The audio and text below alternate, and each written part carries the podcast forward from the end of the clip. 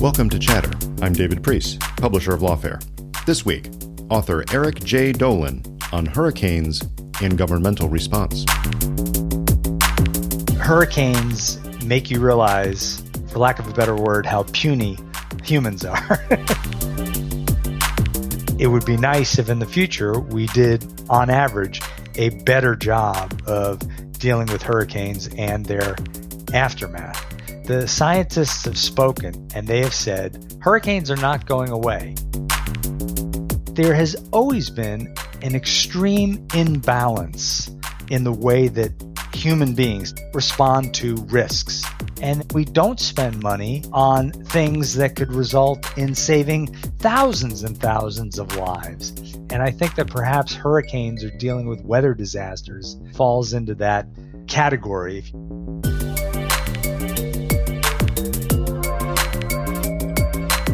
Eric, welcome to Chatter.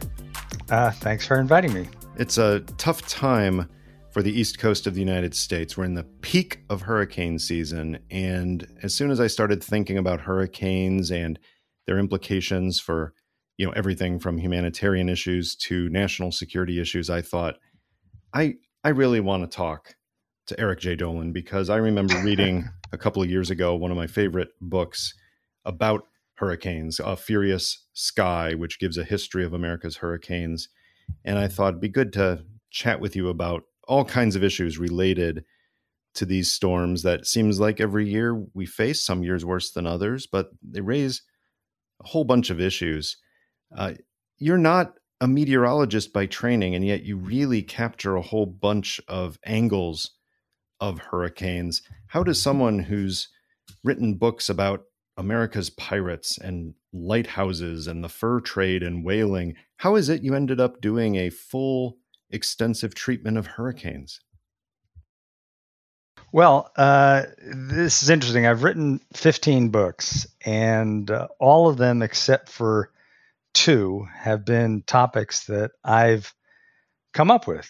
And actually, uh, the hurricane book was not a topic I came up with. It basically, its genesis oh. came about. Uh, you remember the hurricane season of two thousand seventeen when we had Harvey, Irma, yeah. and Maria, yeah. just an absolutely obliterating hurricane season, uh, accumulated damages of two hundred sixty-five billion dollars, kept, kept us all riveted to our television sets to watch this destructive fury rain down on uh, the United States and some other places. And after that hurricane season, uh, I was in the in between books, and I was looking for a new topic.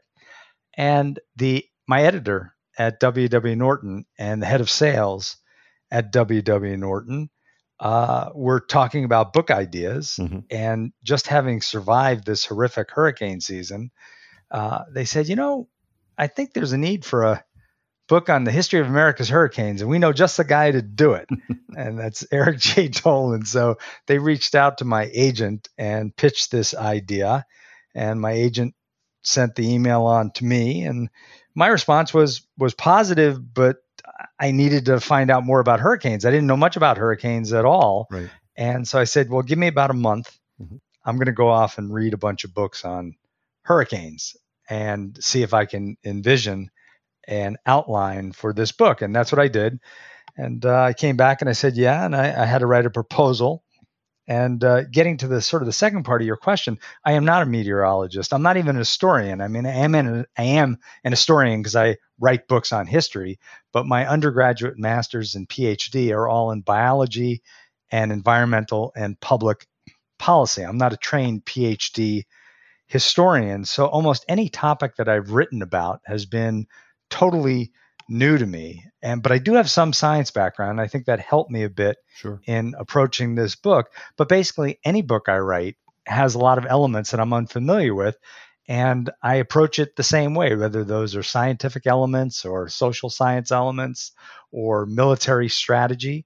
I just try to get to the documents, primary and secondary, that best explain to me what happened in a certain situation. And then I feed it into my synthetic blender that's my brain and come up with the outline and then the, the different chapters of the book. There were parts of this book that uh, were more difficult for me, like the section on chaos theory and some of the, uh, you know, the, the mathematics that went into uh, computer modeling.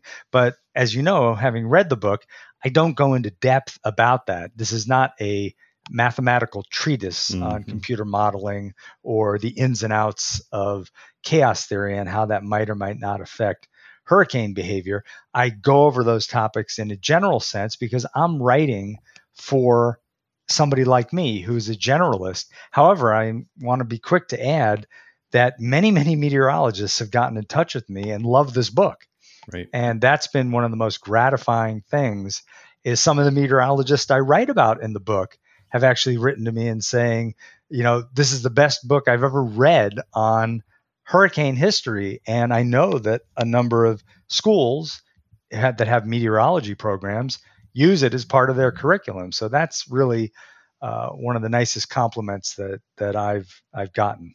And I think that makes sense because you have a, a very story-based style of writing in your books where you get vignettes about people who are involved in very various places in history that that tell the story very well without bogging down in, you know, date after date, uh, event after event. It really brings alive yeah. the, the narrative, whether it is about hurricanes or lighthouses or whaling. So that, that, that, I think that is a theme that makes it readable.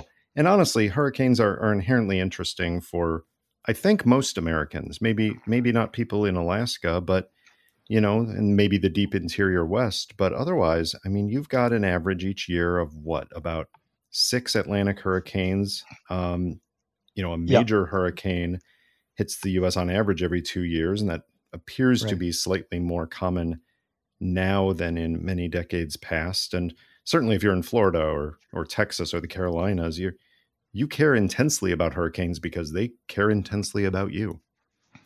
Uh, absolutely. And I, I would actually quibble with the notion that people in Alaska aren't interested in hurricanes. They're not interested in the same way that the people in the states you just mentioned are, mm-hmm. who can be physically and personally touched by a hurricane's wrath. Yeah. But there is an element of, for lack of a better word, you know, when you're on a highway and driving and there's an accident and there's rubbernecking, people want to see that. Mm. They can't help but be drawn in by the hurricane coverage, especially now that we've got twenty-four hour weather stations.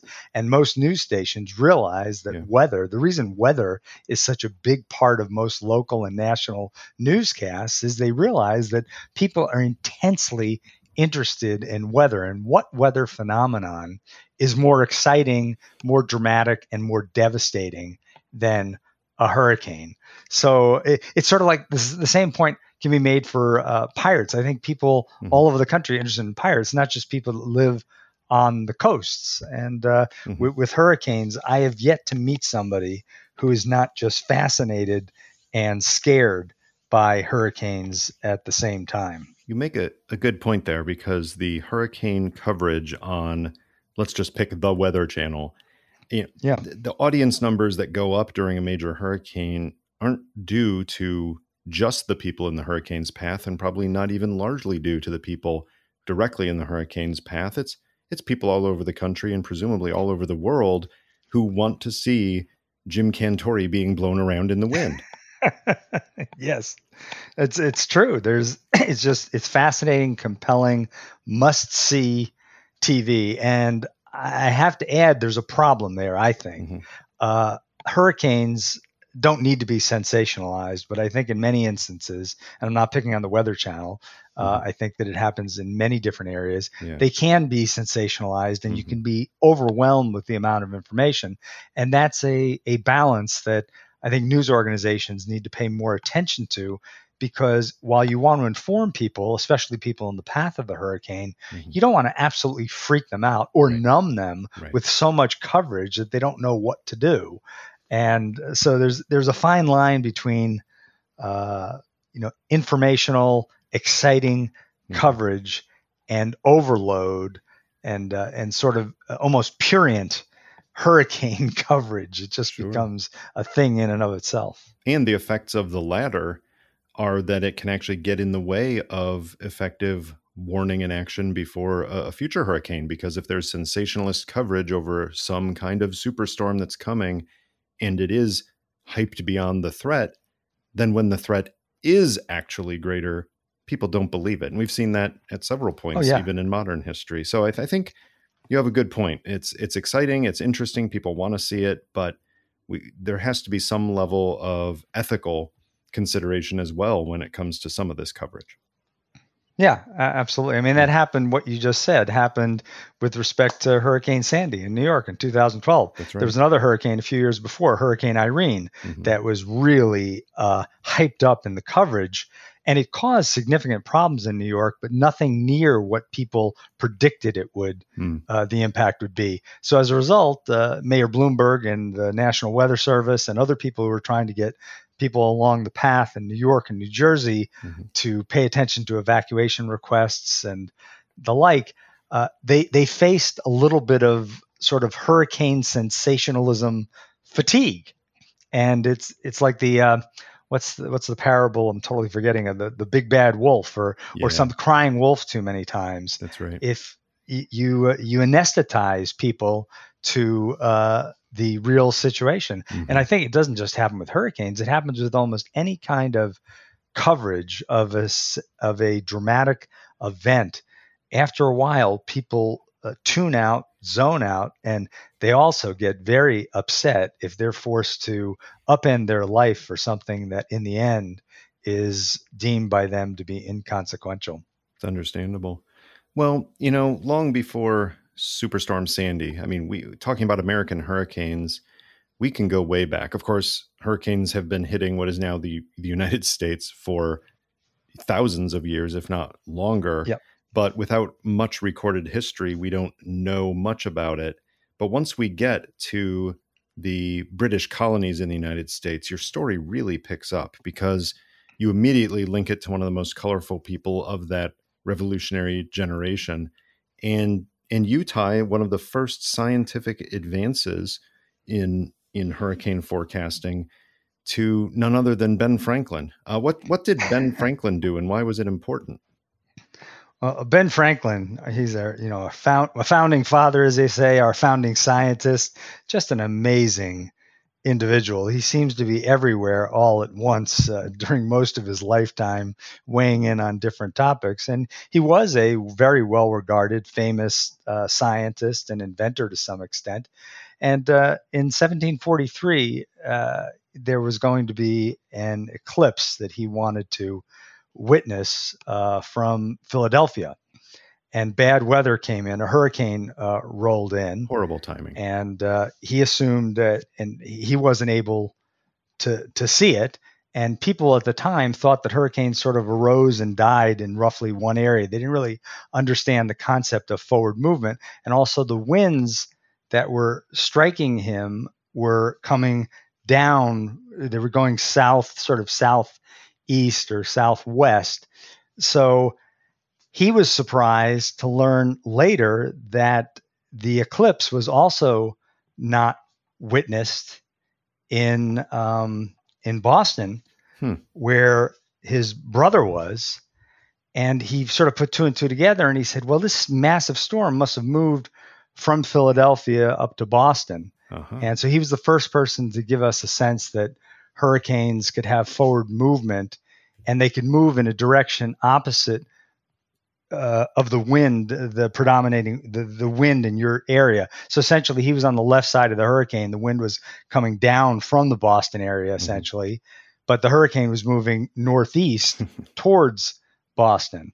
So yeah. it's not a, a you know it's a it's a it's an important discovery. But what happened after Benjamin Franklin made this observation is essentially there were no improvements in hurricane forecasting or understanding for many, many years, something which caused Thomas Jefferson, a weather nut, mm-hmm. to complain that the field of meteorology is one of the most uh, sort of retarded in the sense that it's sure. it, it hasn't moved forward yeah. for yeah. many, many years, while, while during the Age of Enlightenment, a lot of other sciences really started to explode. But so that's uh that's Benjamin Franklin's uh, contribution.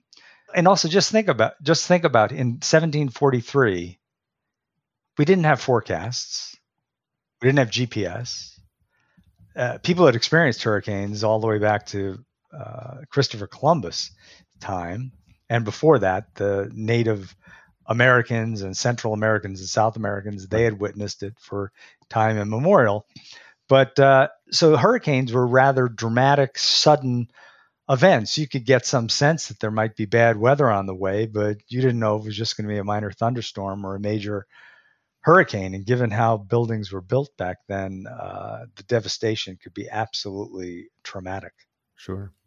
I, I was fascinated to, to learn that that same eclipse hurricane that led Benjamin Franklin to, to make that observation about geography and wind direction also led John Winthrop to first measure the barometric, barometric pressure and, and realize that these hurricanes were these massive low center systems. So you had seventeen forty-three, a remarkable year, but as you pointed out, there wasn't yeah. a lot of follow-up just because a lot of the scientific instruments weren't there. We we didn't have the the collection that we grew over the years, such that it was only a few decades later when the course of the American Revolution may have been affected dramatically mm-hmm.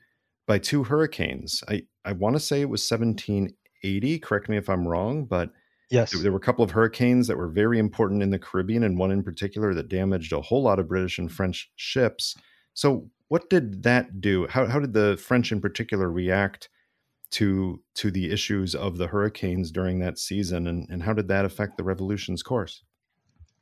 Yeah, during the summer of uh, seventeen eighty, there were actually four hurricanes in quick succession, but two of them were particularly uh, im- important, or actually one was super important, the Great Hurricane of seventeen eighty. Before it was that, was the Savannah Lamar, the Savannah Lamar hurricane. You got to figure if they call it the Great Hurricane of seventeen eighty, that's going to be a big one.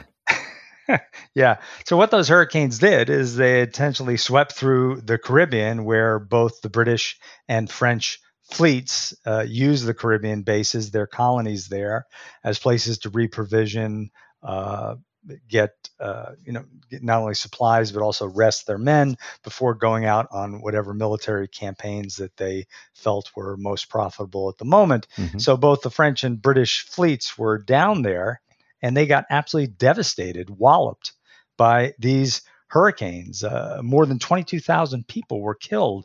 Uh, scores of French ships went down with many soldiers on board, and close to more than a dozen British ships were destroyed. So the message or the lesson that the French took from that devastating hurricane season was uh, that they didn't want to be in the Caribbean during the next hurricane season, seventeen eighty-one. So they spent this winter of seventeen eighty, seventeen eighty-one repairing their ships. And then in the summer of seventeen eighty-one, they decided to sail north for two reasons. It wasn't just because of the hurricanes, but uh, they were allies of the Americans. So by sailing north to help the Americans during what became the Battle of Yorktown, uh, they not only got their fleet out of the Caribbean, out of harm's way uh, most directly, but they also were aiding their allies. And it was absolutely critical in the Battle of Chesapeake. If the French fleet hadn't been there to basically stop the British fleet from resupplying Cornwallis and the rest of the British soldiers in Yorktown, things might have ended quite differently. But as we know, the way that it did end is the French fleet gave George Washington and his French soldiers who were fighting alongside him the uh, breathing room, essentially, mm. to uh, pursue an onslaught and beat uh, Cornwallis and his men and capture his army yeah. on uh, in October of uh, seventeen eighty-one.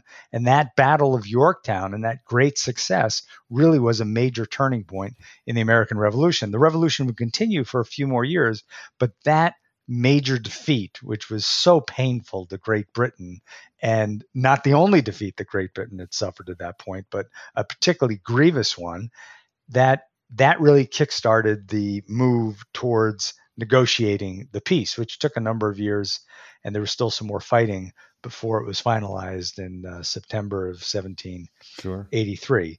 So I think that a very good argument can be made that that hurricane, uh, in particular the Great Hurricane of seventeen eighty in October, mid-October, influenced the course of the American Revolution. But I want to caution you and your listeners, you can't know exactly what would have happened mm.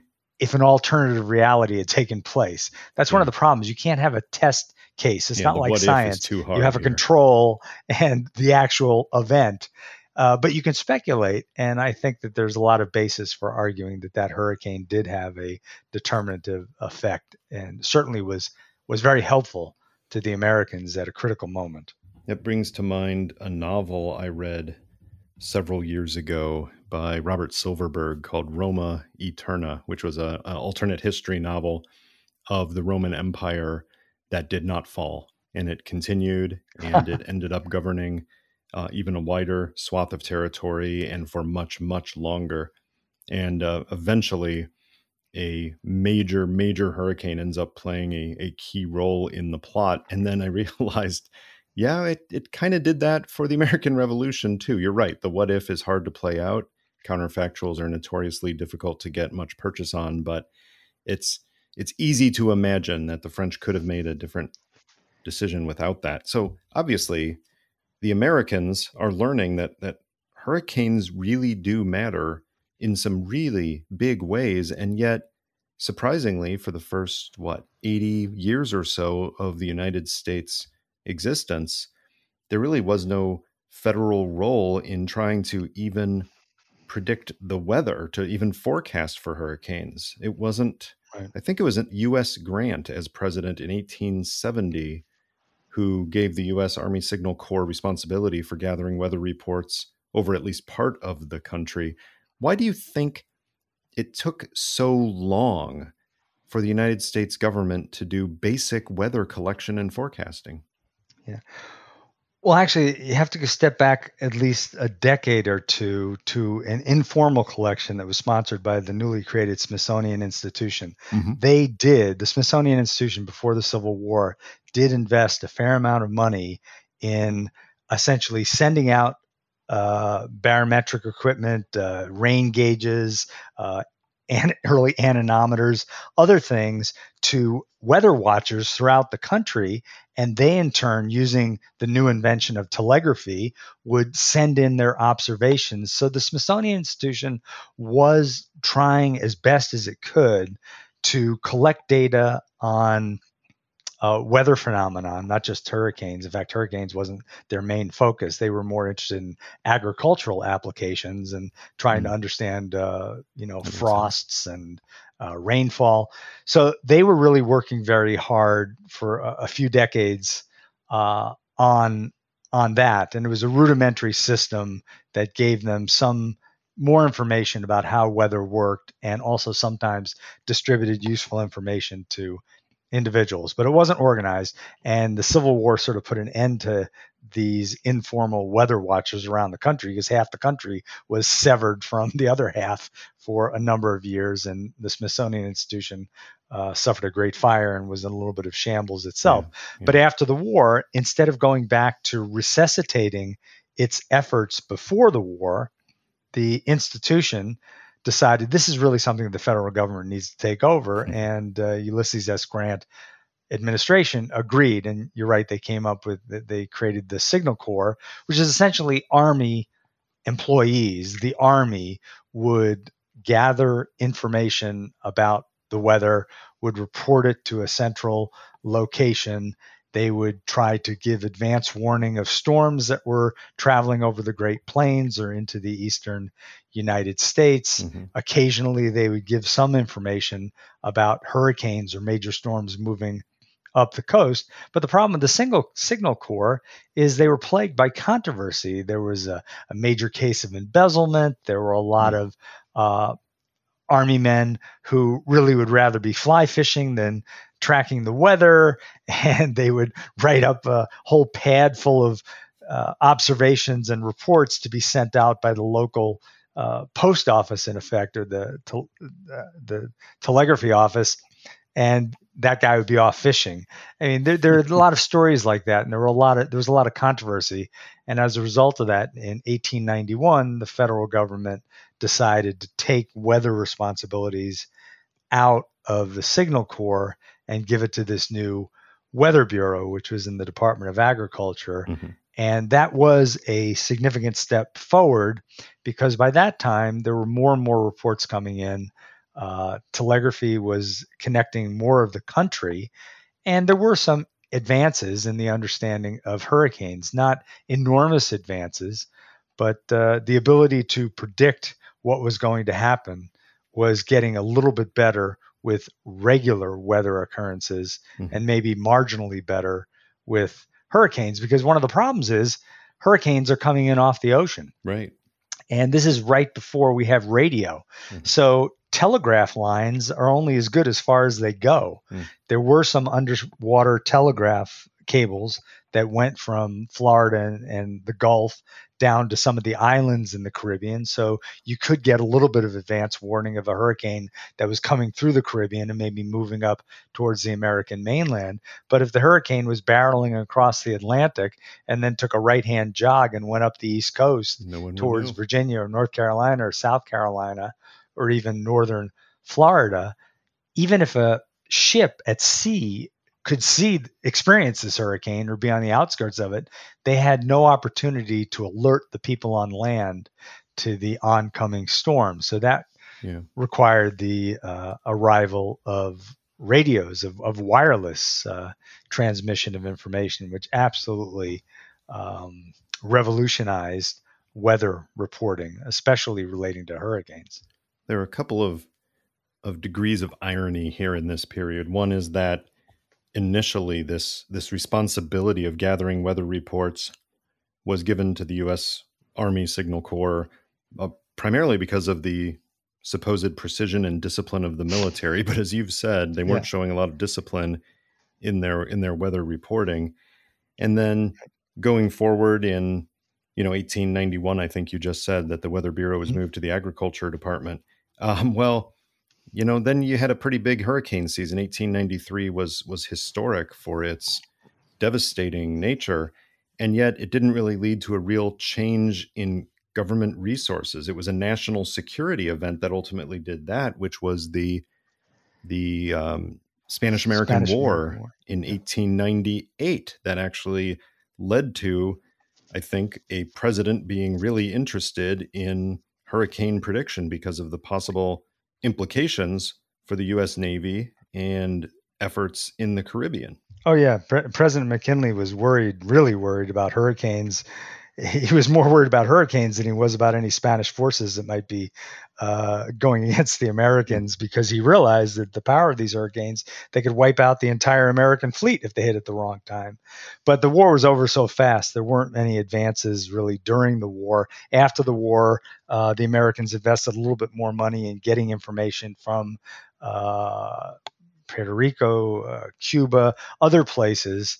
But it wasn't as much of an advance as you might think, especially after the eighteen ninety-three hurricane season, where there was massive devastation along the coast from Louisiana up to uh, the Sea Islands and, and the Carolinas.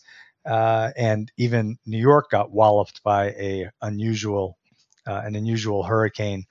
So all I can say about that is uh, my history working, I've had a lot of different jobs. You ever saw my resume, you think I couldn't keep a job. Uh, I've been a full-time writer since two thousand seven, but I also worked for the federal government for the better part of ten years for three different agencies. And I can tell you, uh, the federal government and bureaucracy is a lot like a battleship, and moving it is often quite difficult in the absence of an extremely powerful administrator or executive or congressional Uh, appropriations. So what happened in the late eighteen hundreds and early nineteen hundreds, there were incremental improvements, but for a variety of reasons, they the government just didn't invest in weather forecasting the way that it could have. But I want to cut them a break. There still were a lot of technological advances to come that were going to greatly help uh, the meteorologist's ability to predict the future. So even if they pumped more money into it, they might have had marginal improvements, but it wasn't as if it, they were suddenly going to be unerring forecasters of all sorts of weather phenomenon, because they were limited by their technology and their ability to see the future. That makes sense. And obviously in the coming decades of this story, you do start to get some of that technology. But it's fascinating for the the modern mind. We are used to a major storm hitting, and almost immediately you start hearing word of, you know, federal declarations of aid and activation of FEMA and the president visiting the area. And that is a very different mindset than most of American history. I mean, we mentioned the eighteen ninety-three season when a huge hurricane hit South Carolina.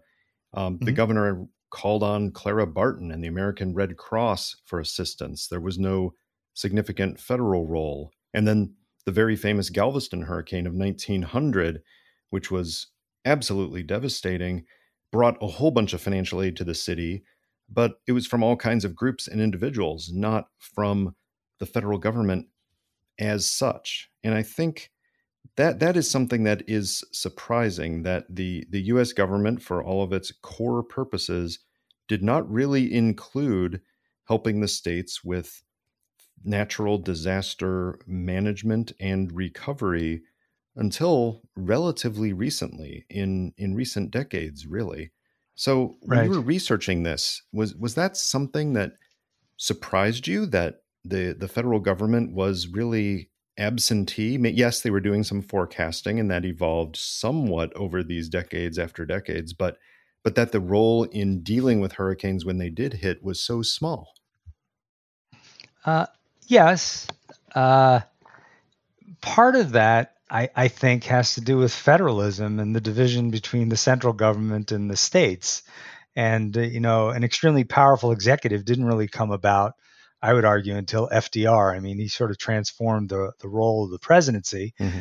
Congress uh, was a collection of representatives of different states, and you, one might have thought that the individual congressman or senator would have lobbied for funding for their communities sure. that were hit by hurricanes. But I don't know the reason why that really didn't take place in the early nineteen hundreds like it does certainly now. Mm-hmm. But I, I would tend to ascribe it just to the slow evolution of the power of the central government versus the states.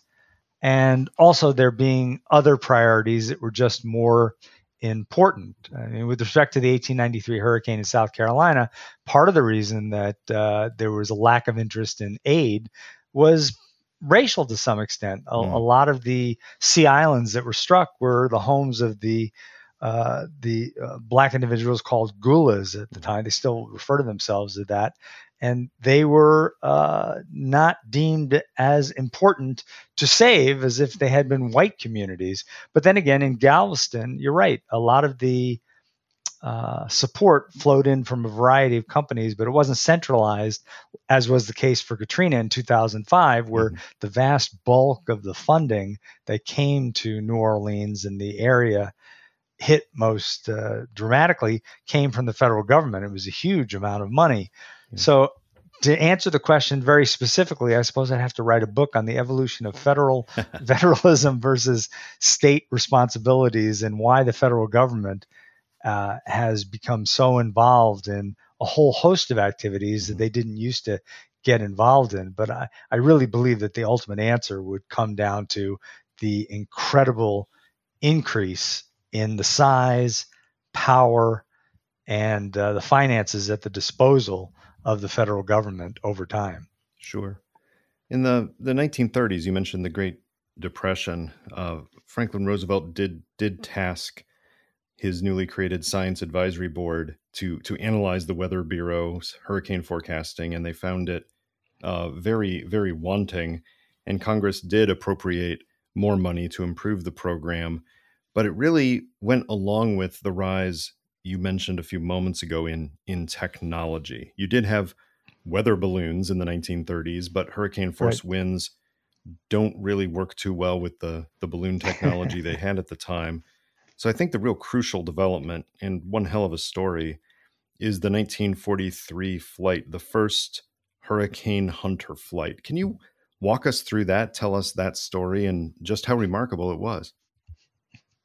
Yeah, uh, in nineteen forty-three, there was a guy named Joseph B. Duckworth who was in the Air Force. He had been a former pilot with, uh, in the, I think it was Eastern Airlines in the late uh, nineteen twenties, and that was just when um, flying by instrument was becoming a real thing. Most of the time, pilots, when they flew, they would have to fly during the day, because they would use the landmarks mm-hmm.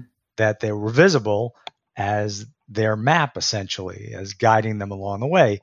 But if you could, if you had really bad cloud cover and you couldn't see the ground, that was a real problem, and you probably wouldn't take off.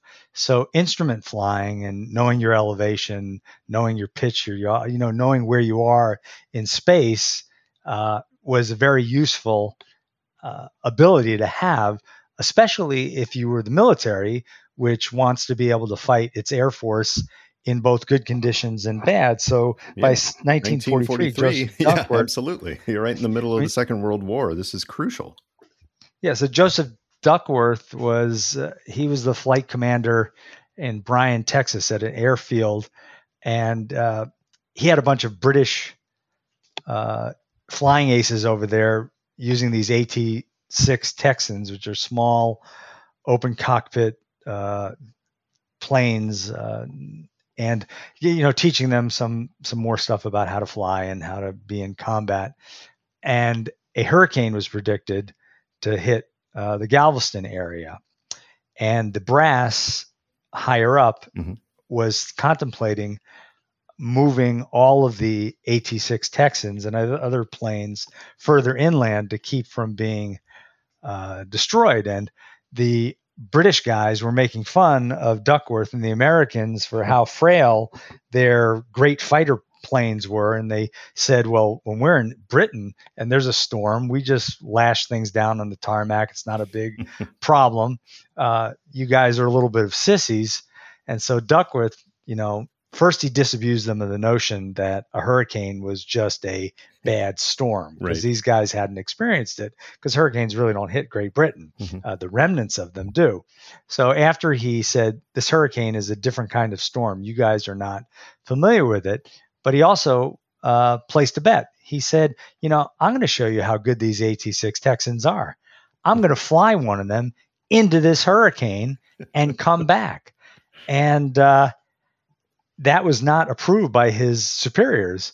So he got a navigator to come with him. They hopped in a plane.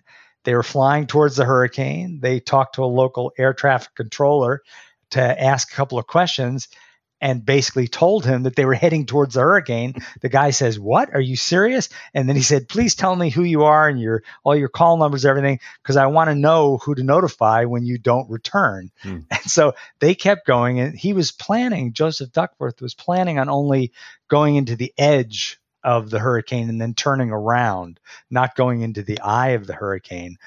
And lo and behold, it wasn't a very big hurricane, and he he went into the um, He went into the edge of the hurricane, and then he broke through the eye wall, and all of a sudden he was in the middle of an eye of a hurricane, which is very calm compared to all that's swirling around it.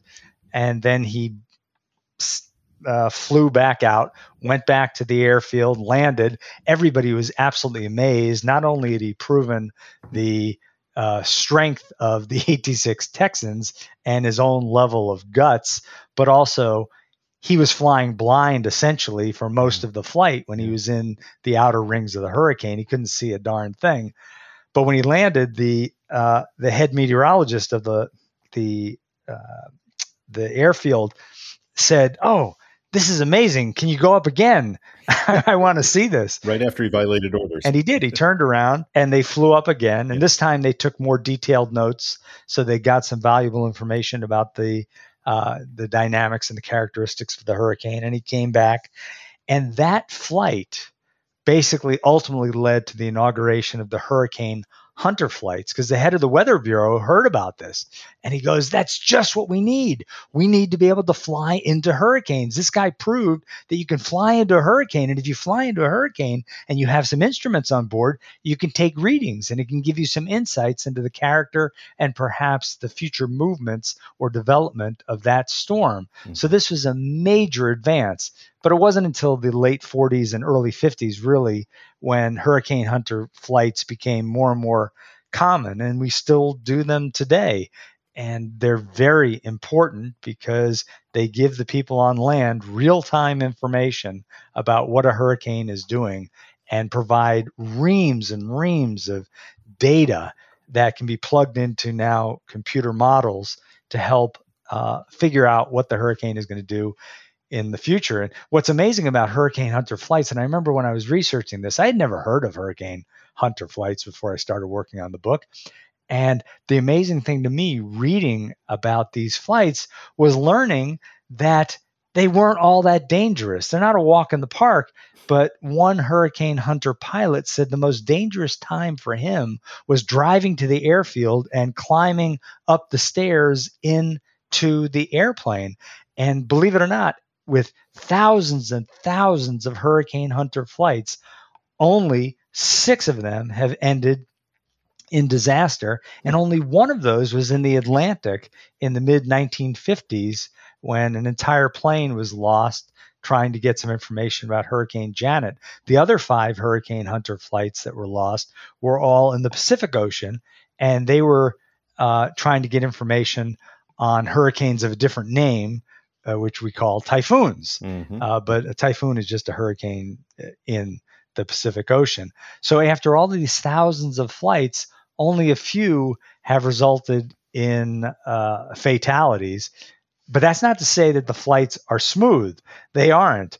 Uh, in the fifties and sixties, the people on board the flights, the Weather Bureau personnel, as well as the military personnel, would often refer to particularly Uh, gnarly flights as hairy hops. And there are stories that I have in the book of very seasoned uh, airplane pilots and naval pilots losing their cookies, essentially throwing up because they were being, you know, bounced around so much going in to the edge, the wall of the hurricane, and then into the eye.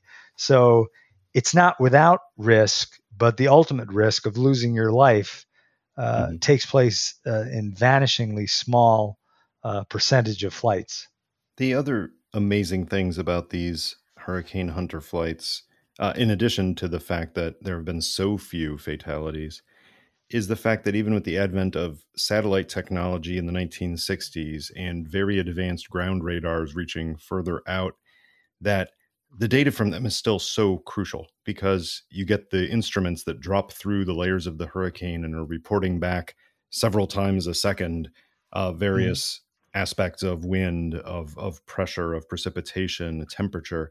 And yes, we would be much, much better off, even if we only had satellites and radar compared to what happened one hundred years ago, but we would be mm. much worse off, even with those, if we didn't have these hurricane hunter flights. So it's a good thing that they are, if not smooth, at least not lethal in most cases. Um, yes.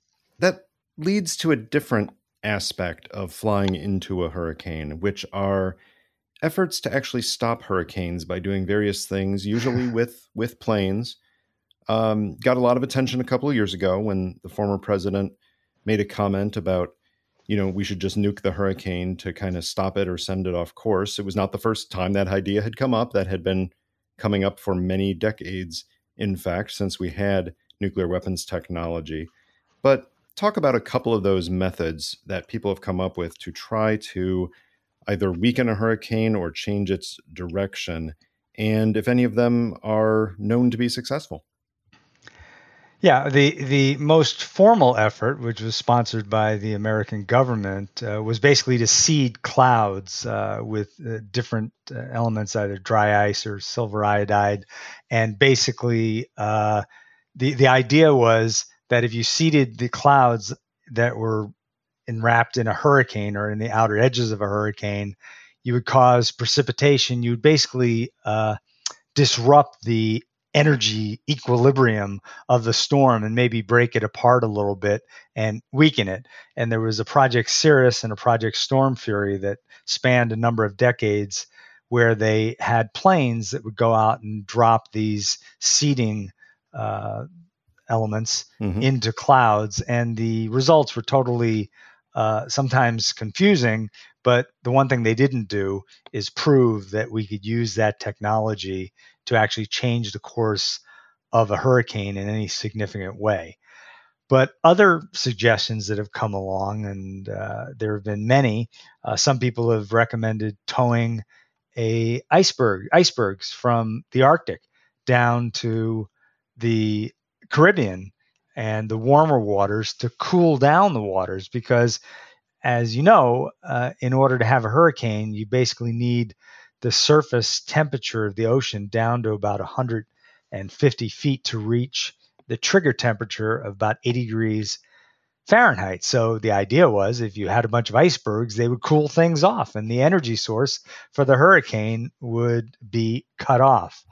Uh, another idea was to take propeller planes, and this is an earlier idea, mm. to take propeller planes and fly them around the outer edges of a hurricane in a clockwise direction, because in the northern hemisphere, hurricanes uh, circulate in a counterclockwise direction. So if you fly them around the outside of the hurricane in the opposite direction, you somehow would create, you know, opposing forces that would unwind the hurricane. One person recommended Uh, putting windmills on the coast and having them, through their operation, basically blow the hurricane off course, which is a crazy idea. Another guy wrote a letter to the head of the National, uh, the National Weather Service or the Hurricane Center, saying that his mother had an incantation that he knew would work if they would only bring him up in a plane so he could say this incantation and disrupt the uh, the hurricane. And uh, there have been other ideas that are not so silly.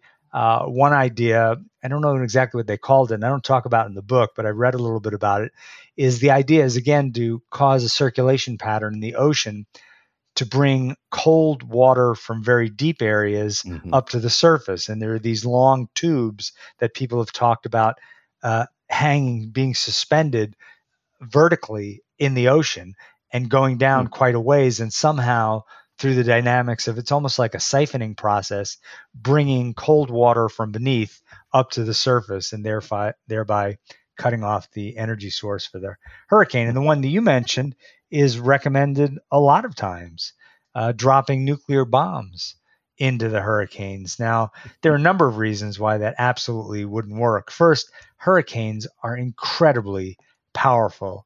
And dropping a nuclear bomb, even a couple of nuclear bombs, uh, would probably not disrupt the hurricane to any great degree. Uh, the amount of power in an average hurricane is the equivalent of ten thousand nuclear bombs along the lines of uh, Hiroshima or Nagasaki. Mm. Now, we do have more powerful bombs today, but the real reason you wouldn't want to drop nuclear bombs into a hurricane is, what better way could you conceive to distribute nuclear radiation over a large area right. in a relatively short amount of time? And then the final thing just has to do with hubris and pride. Amer- you know, Americans seem to think that they can play with Mother Nature and not suffer the consequences. But I think history has shown us time and again that there are unintended consequences mm-hmm. of our interventions. So I, for one, would have no confidence in our ability uh, to try to uh, take on hurricanes with nuclear bombs, for fear of what other things might happen. And, you know, a last thing I'd say is, hurricanes are part of the natural system. If we suddenly came up with some amazing technology that could eliminate hurricanes, I have no idea how that might affect the uh, distribution of heat and cold over the entire surface of the planet. Right. It, it, it might have some pretty dramatic effects that are even worse than the hurricanes themselves. Mm-hmm. So I think a little bit of uh, humility should uh, come into play when thinking about uh, manipulating hurricanes. Certainly with the incantation, I think humility is in order. But frankly, all the other ideas you just mentioned, whether it's, you know, cloud seeding or tow some icebergs, put some tubes down, windmills on the shore, and certainly propeller planes, even if you have hundreds or thousands of them going in a direction, all of them seem to just underestimate the size and power of a hurricane, that you could you could tow, it would be just unreasonable. I don't even know if you could tow enough icebergs. If you could tow no. hundreds or thousands of them, would that even have an effect on how large the ocean is, how powerful ocean currents are that carry the warm water in, and then the size of the hurricane itself? It's just, it's looking for a technological solution for a very, very big problem. Yeah, there, there's a real problem of scale. And uh, hurricanes make you realize, for lack of a better word, how puny humans are right. and right. human efforts. I mean, just think of like Hurricane Sandy was almost a thousand miles wide. Mm. You know, hurricanes can reach from the surface up to fifty thousand feet mm-hmm. into the atmosphere. And many of them are fifty, one hundred, two hundred, three hundred miles wide. And the amount of uh, power in a hurricane, just an average hurricane, mm-hmm. is the equivalent power to half the electricity generating capacity in the entire world.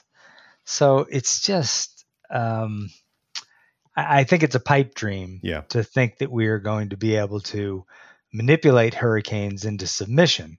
Right. And that leads us to the harder discussion of how do we adapt and live mm-hmm. with hurricanes as best as possible.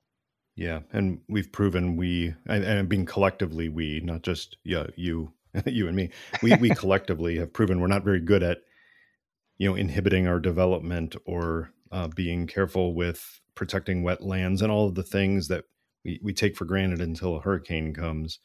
Um, right. And some of that is, frankly, you know, overdevelopment in areas that are prone to hurricanes, maybe not in the memory of any one individual. I'm thinking here of the Miami area, which had had several hurricanes. I think a major one was uh, Betsy sometime in the mid sixties, but mm-hmm. the growth of the Miami-Dade area and the population, you know, doubling in just a few decades, such that when Hurricane Andrew hits in nineteen ninety-two, um, very few people had living memory of a major hurricane near the area. And yet it was an absolute crusher in terms of its impact when it hit, for a compact storm, not as big as Sandy, but I'm old enough to remember it, and the absolute devastation in areas from, you know, down by the Northern Keys up to, you know, north of Fort Lauderdale.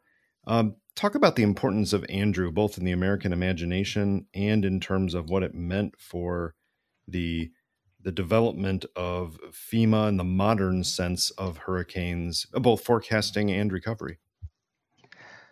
Yeah, uh, Hurricane Andrew, as you mentioned, was a very compact hurricane, a very powerful hurricane, Category five hurricane, and that's uh, defined as having winds, sustained winds of above one hundred fifty-seven miles per hour.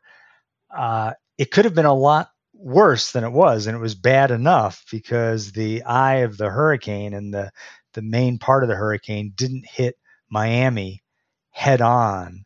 It was a little bit further to the south, and the communities of Homestead uh, and parts of Miami-Dade County were absolutely devastated, and one hundred sixty thousand uh, homes were uh, either destroyed completely or, or made unlivable, and uh, that tens of thousands of people were made homeless overnight, and it became the most expensive hurricane up to that point in American history, costing about twenty-seven billion dollars, but the number of deaths were actually relatively minor. I mean, any death is bad, but it was on the order of twenty to thirty deaths, depending on how you define the number of people who died. And part of that was because there was evacuation and uh, and the like.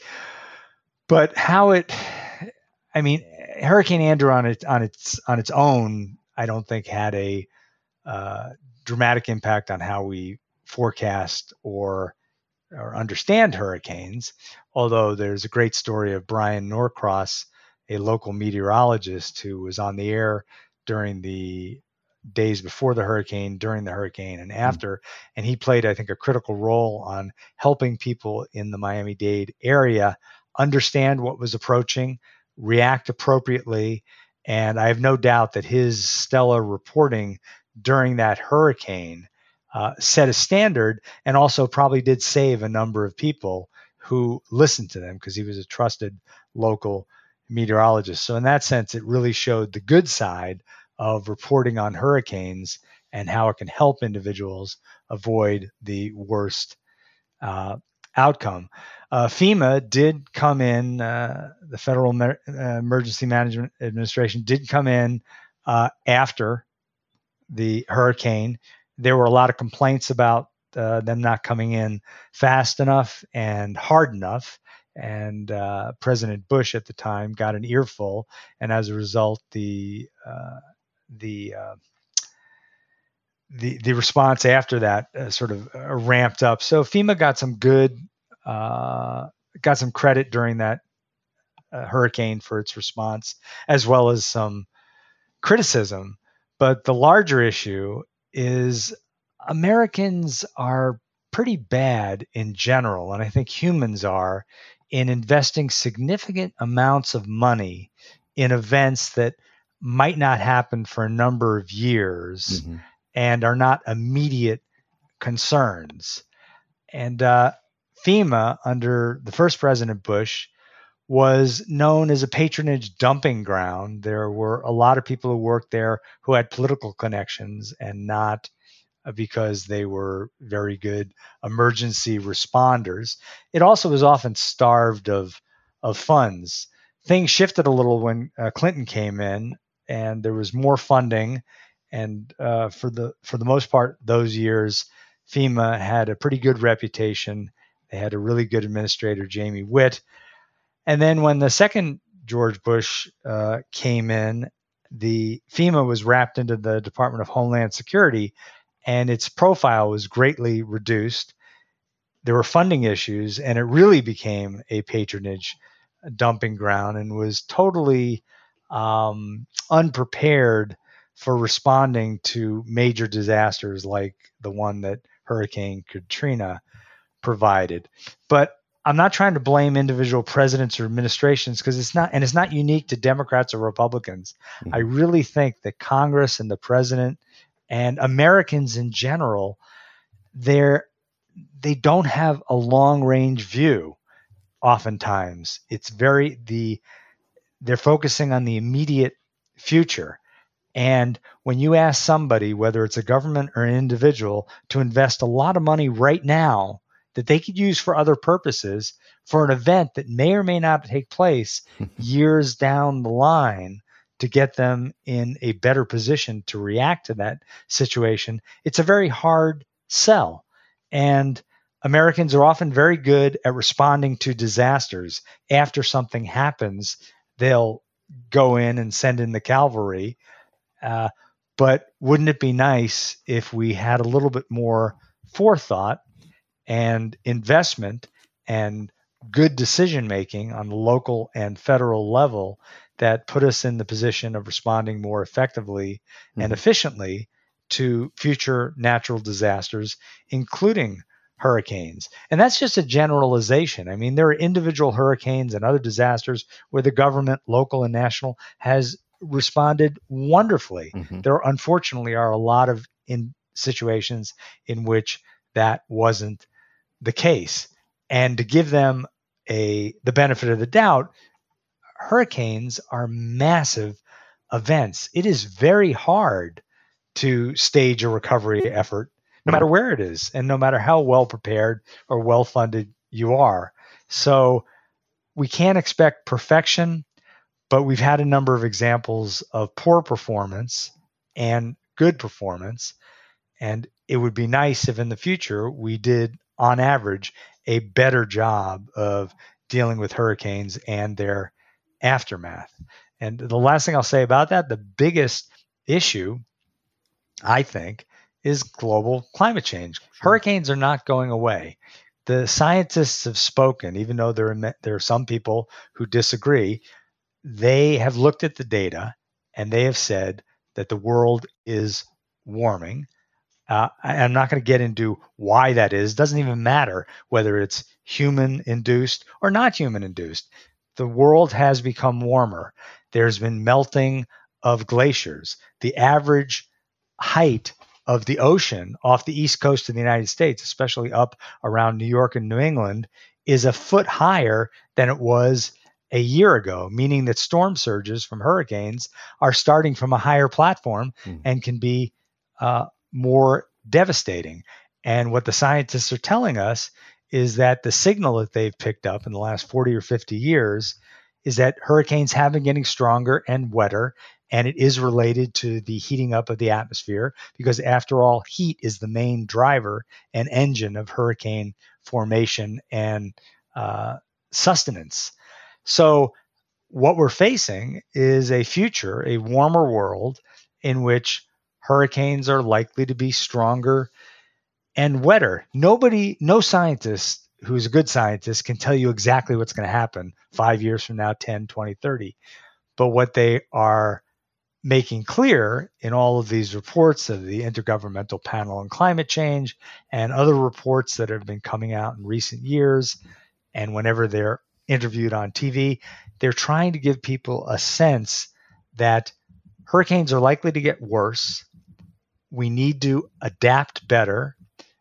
And also, if we can possibly reduce, I believe that a lot of the heating in the atmosphere is the result of anthropogenic emissions. So mm-hmm. uh, wouldn't it be great if we could reduce the emissions of greenhouse gases and maybe ratchet back or slow down the heating of the planet a little bit? It'll benefit us in so many ways, not just with respect to hurricanes.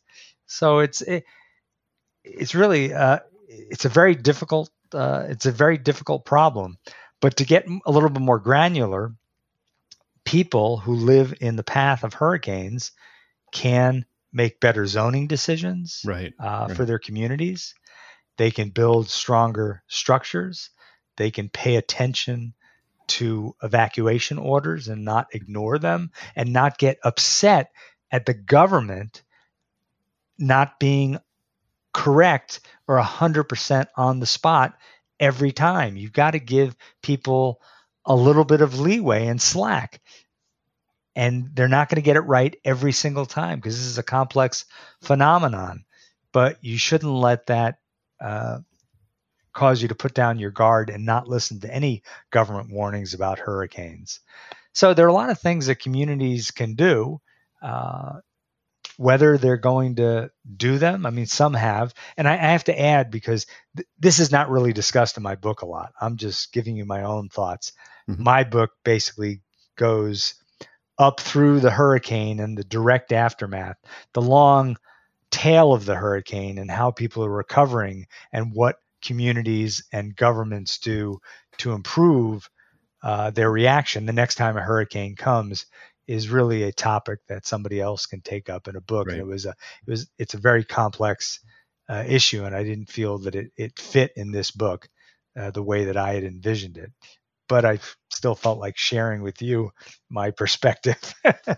No, and it's and it's fascinating because hearing you talk through all that, I can't help but think that there's a, a double-edged sword to our, frankly, fantastic hurricane prediction and the the the improvement, even in our lifetimes, dramatic improvement of the cones of uncertainty of hurricane prediction, yes. such that you have, on average, when a storm is coming, you have days, sometimes a week's warning that it's a possibility in your area, and mm.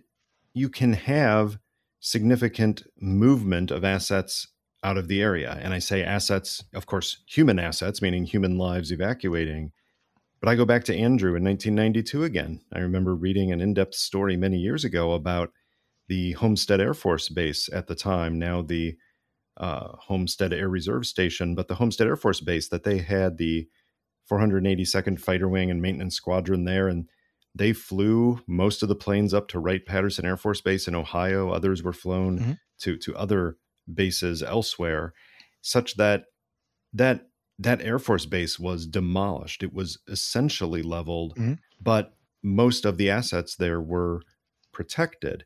And I feel like because our forecasting and our technology has gotten so good that many people can avoid the impact of a major hurricane in the way that the perhaps ten thousand people who died in the Galveston hurricane in nineteen hundred simply could not. So We oh, get yeah. this sense that this is something we can handle.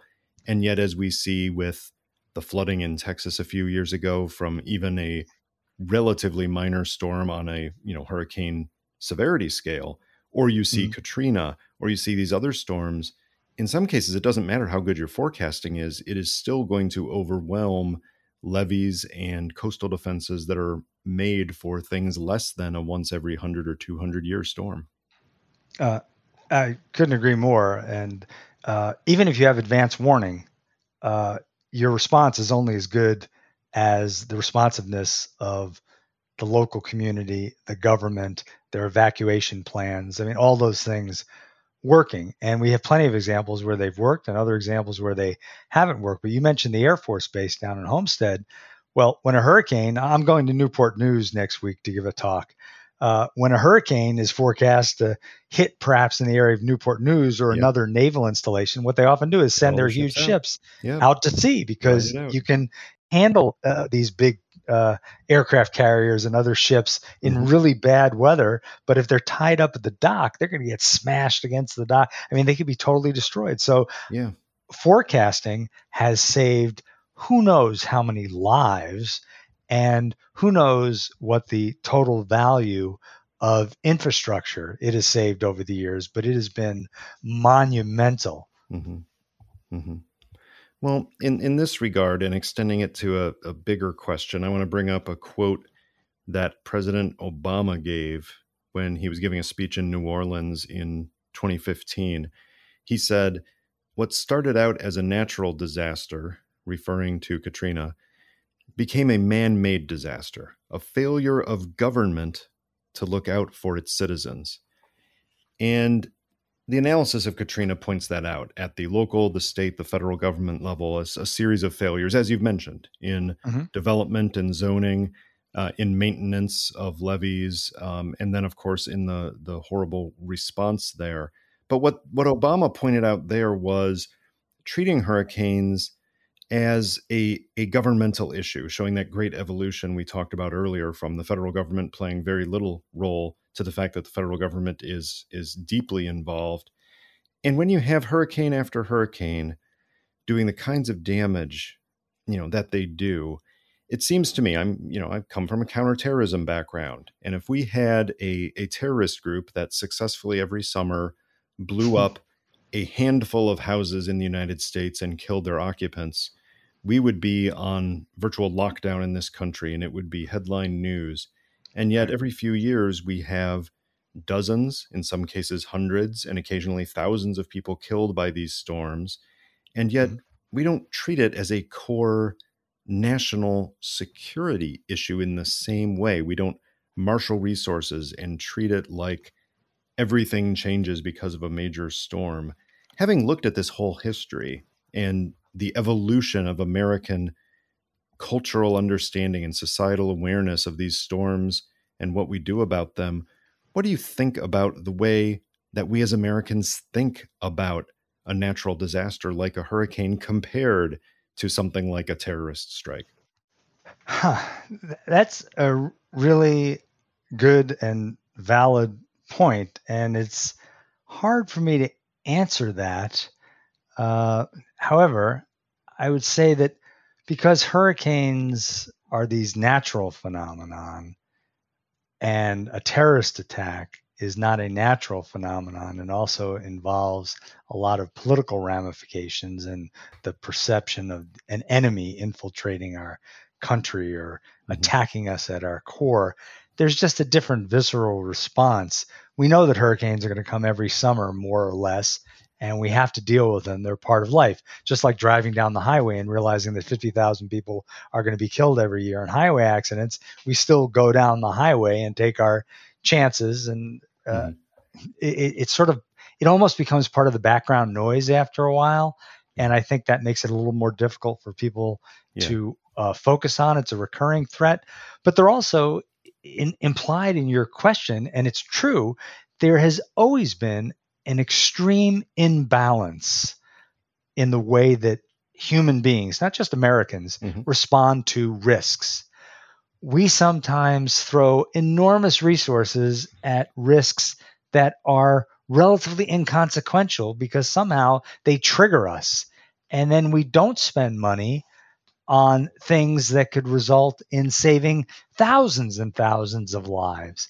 There, and, and that's that's a that's a subject better taken up for another guest of yours who is understands psychological how people respond psychologically. Right. But it's true, there are hundreds of yeah. examples of that, and I think that perhaps hurricanes or dealing with weather disasters falls into that sure uh, category. If you had a set amount of money to spend and your goal was to save as many lives as possible, you know, you can make an argument that investing more in hurricane preparedness and other related technological advancements and uh, the like might be a really good investment. Uh, but hmm. human beings are not, they don't judge all threats equally. And certainly terrorism in the last couple of decades is just a hot button issue yeah. for so many people. And to, to give a, a current example today, this is not parallel at all, but I think there's something in it that relates to the question that you just asked me. Uh, Queen Elizabeth just died. It's an international event. The amount of news coverage going to that in the last couple of days, and certainly for the next few days, is overwhelming.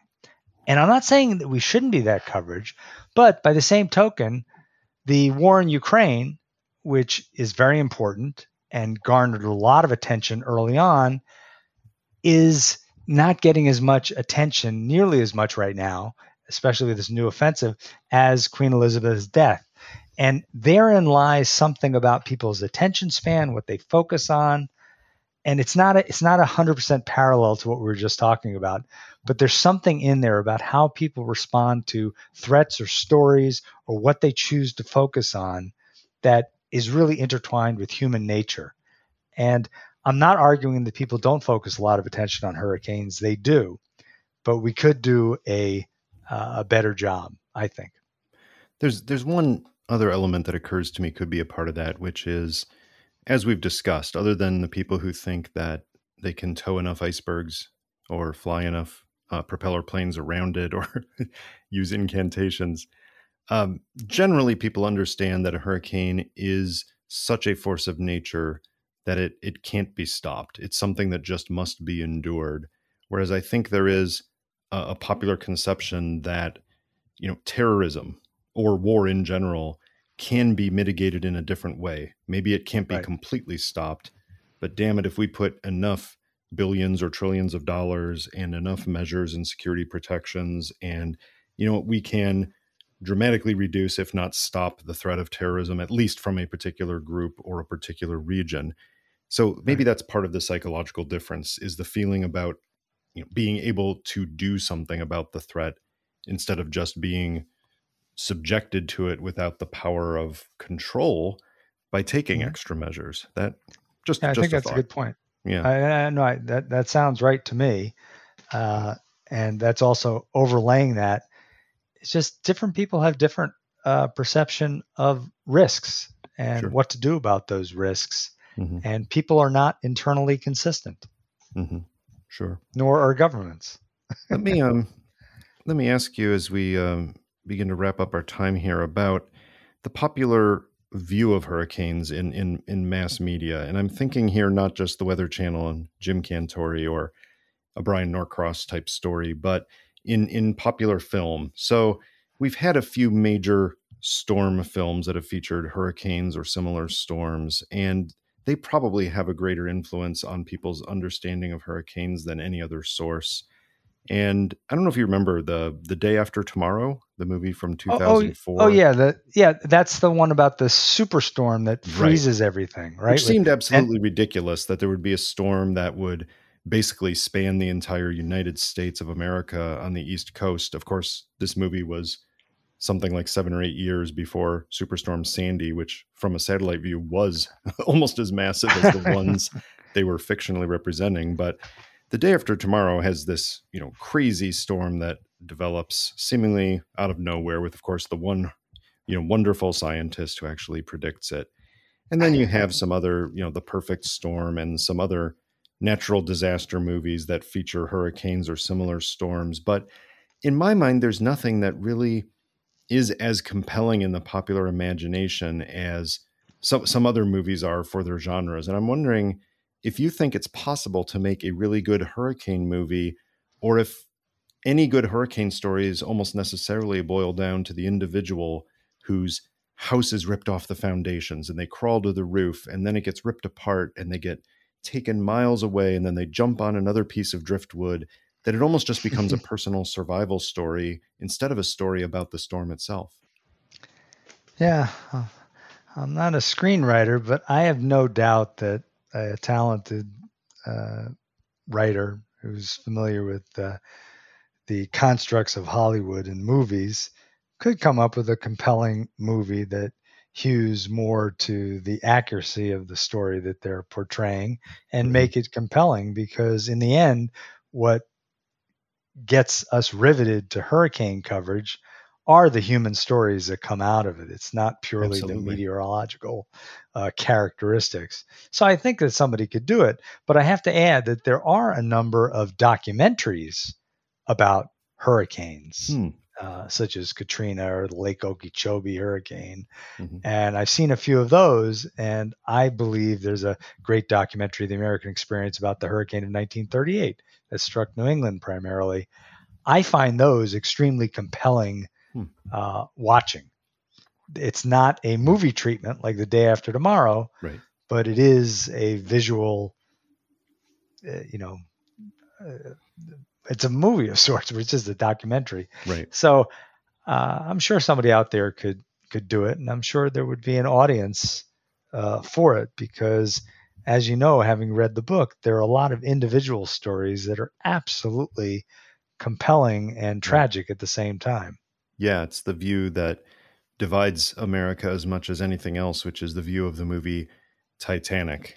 Um, and the, right. the correct point of view on that, of course, is mine, which is if you understand the history of the Titanic, there are so many compelling, just heart-wrenching human stories uh, involving the passengers of the Titanic that any one of them or many of them collectively could have provided an amazing screenplay to do a movie on. And instead, uh, James Cameron went the direction of, you know, m- largely making up a story with just a couple of elements of the, uh, I think there's one couple in particular that that is based on absolute truth, right. but most of the story being fictionalized. And you're thinking, why? You know, a documentary about the Titanic in some ways is a more compelling human story than this, one of the best-selling films of all time in a fictional way.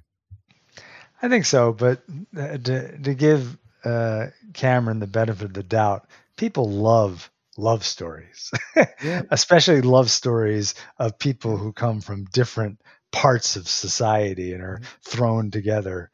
So, uh, you know, yes, I agree. I, I think that there could be a great dramatic treatment of the Titanic that was based on actual events, actual individuals right. that people would want to watch. But you know, for what it is, Titanic's a good movie. it's I think enjoyable it's a good movie watch. When one watches it with the lens on of um, that the the main character, you know, Leonardo DiCaprio's character is actually a time traveler, and it, it just makes it much more interesting. It's like trying to watch the Star Wars franchise uh, with the the story going in in your mind that you know Jar Jar Binks is a Jedi Knight and secretly mastering everything, or or a Sith Lord secretly mastering everything. It makes It makes some troublesome movies much right. better. Well, I, I will add, I will add one thing. Yeah. Don't go to Hollywood if your goal is to get the truth about you history. Have a great point. Sometimes they do a good job, but that's not why you go there. hey, hey, as as somebody who worked in the intelligence business and has seen a lot of so-called spy movies, I can't agree with you more. That's definitely true. Well, let's end by reaching into our chatterbox and pulling out a random question for you. Eric, name one dead political or national security related leader from any era that we could really use right now. Oh, my goodness. Oh, OK. Well, I'll, I'll, I'll do it broadly.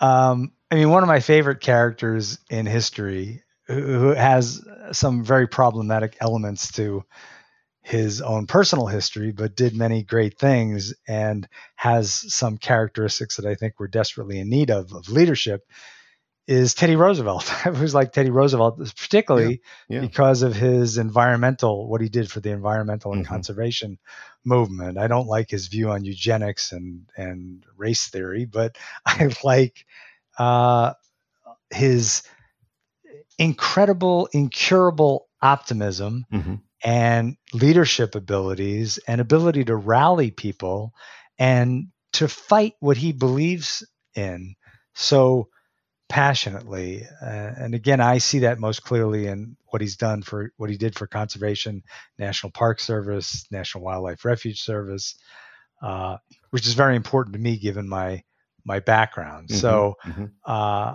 I'm always hoping for great leaders to step forward mm-hmm. and help unify our country and uh, send it on the right path. And of course, I think that path is my path, but we won't go into that.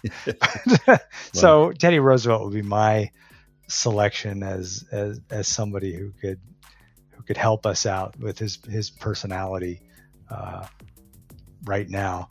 But yeah. I, it, uh, I'll leave it at that. Well, thank you for offering T R. That's always welcome here. And thank you for joining me for this whole conversation. I appreciate it. Well, thanks for having me.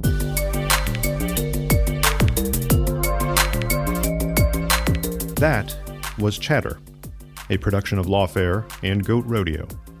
Please subscribe to the podcast and find us on Twitter at That Was Chatter.